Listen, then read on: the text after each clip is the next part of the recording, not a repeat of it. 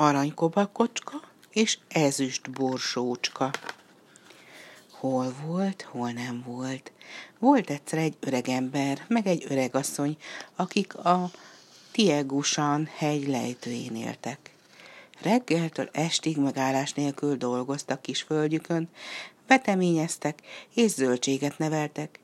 Mégis sokat nélkülöztek, szegénységben éltek.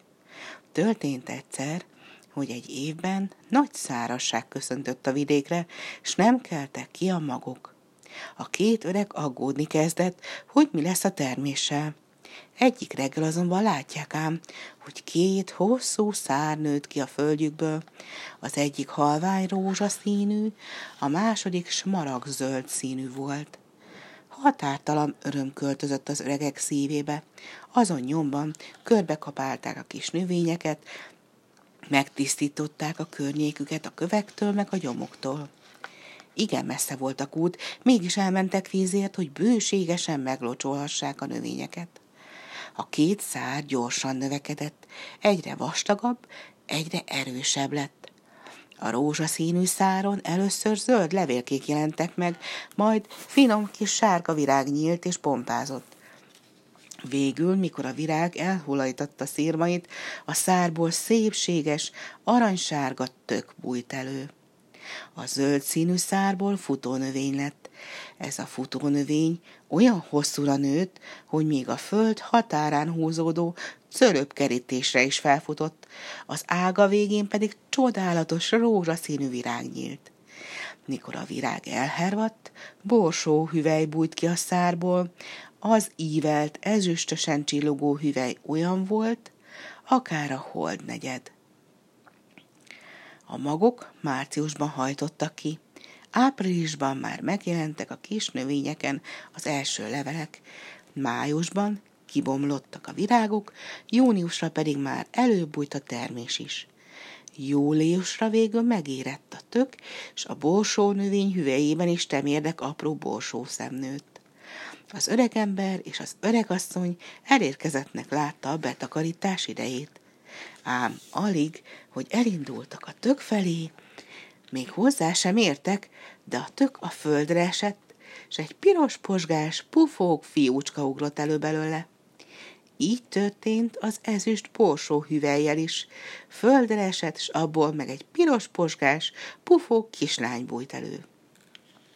Édesanyám, édesapám, kiáltotta két kis vidám, vékony gyermekhang.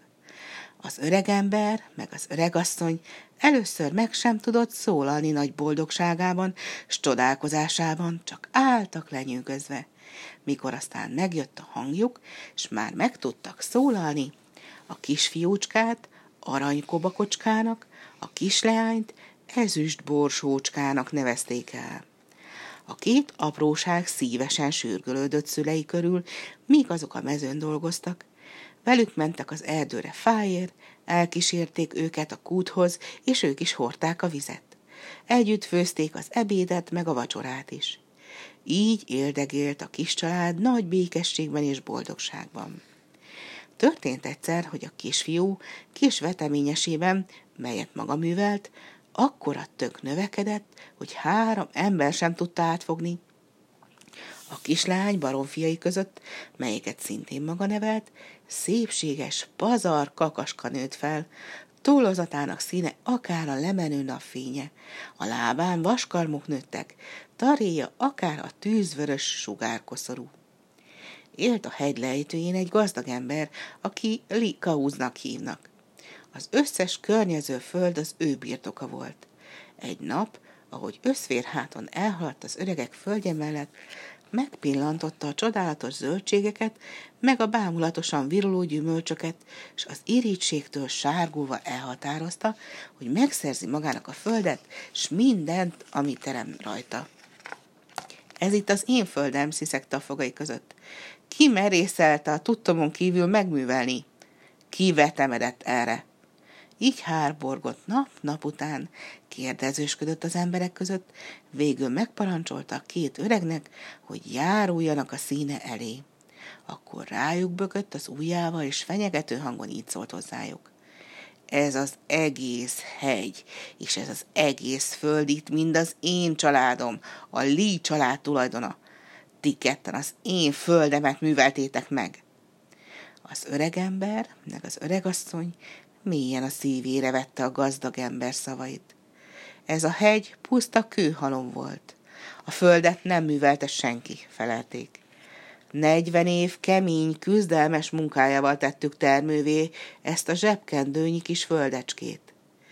Lee azonban hallani sem akarta, amit az öregek mondanak. Fogta az abakuszt, kiszámolta a tartozást, és kimondta az ítéletet.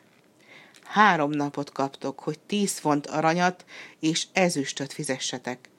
Ha nem teljesítitek a kívánságomat, elküldöm hozzátok a szolgáimat, és azok majd elzavarnak a földemről benneteket. Mikor hazaértek, aranykobakocska és ezüst borsócska rögtön látta a két öregen, hogy nagy baj történt, mert bizony a könnyük is potyogott mélységes szomorúságokban.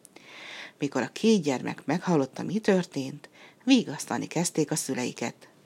Édesapánk, édesanyánk, egyet se féljetek. Azt beszélik az emberek, hogy a hegy belseje temérdek aranyat és ezüstöt rejt. A gyermekek akkor felmásztak a hegyre, vittek magukkal kapát, csákányt, aztán ásni kezdtek, és csak ástak, ástak. Tenyerüket már hólyagok borították, homlokukról patakzott a verejték, de ezüstnek, aranynak híre hamva sem volt. Ekkor megjelent a kékigen egy ragyogó szépségű madár. Karmai közé fogta a hegycsúcsot, és égtelen rárma, recsegés, ropogás közepette felemelte az egész hegyen. Megemelt hegy alatt ki tudja honnan, egyszeriben ott termett egy roppant sziklatömb, és megtámasztotta a felemelt hegyet. A hirtelen támadt hasadékból egy szempillantás múlva csak úgy áradt az arany meleg csillogása, és az ezüst fehéres fénye. A hegy gyomra bizony valóban csordultig volt kincsekkel. Ezt látva aranykobakocska fogott egy darabka aranyat, ezüst borsócska, meg két kis darabka ezüstöt, és elindultak hazafelé. Ahogy leértek a hegyről, a hegyet támasztó roppant sziklatömb nagy lármásan aranykobakocska lába elé gurult. Akkor látták csak, hogy az a sziklatömb nem más, mint az a tök, amelyet a kisfiú nevelgetett a saját két kezével a kis veteményesében.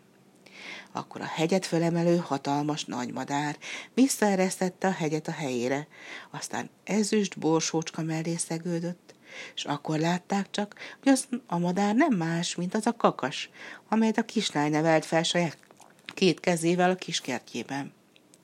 Mikor letelt a három nap, Li elment az öregember meg az öregasszony viskójába. Az öregek odaadták neki a darabka aranyat, meg a két darabka ezüstöt.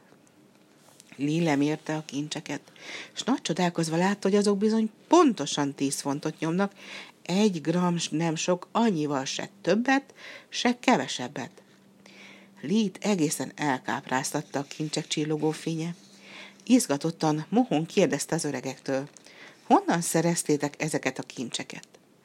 A két jámbor, tisztességes öreg erre töviről hegyre elmesélt mindent, éppen úgy, ahogy a gyermekeiktől hallották. Több se kellett Linek, már másnap megparancsolta a veteményes kertben megbújott tököt, meg a tyúk udvarban kapirgáló kakast vigyék azonnal a hegy lejtőihez. Akkor aztán megparancsolta a kakasnak, hogy emelje fel a hegyet, a töknek meg, hogy ékelje ki a hegytetőt. Mohon képzelte maga elé a sötétben rejlő kincseket, s szolgáival együtt remegett a gondolattól, hogy micsoda temérdek aranyjal ezüstel térnek majd haza. Ebben a pillanatban ért a hegylábához aranykobakocska és ezüst borsócska. Elkiáltotta magát a kisfiú.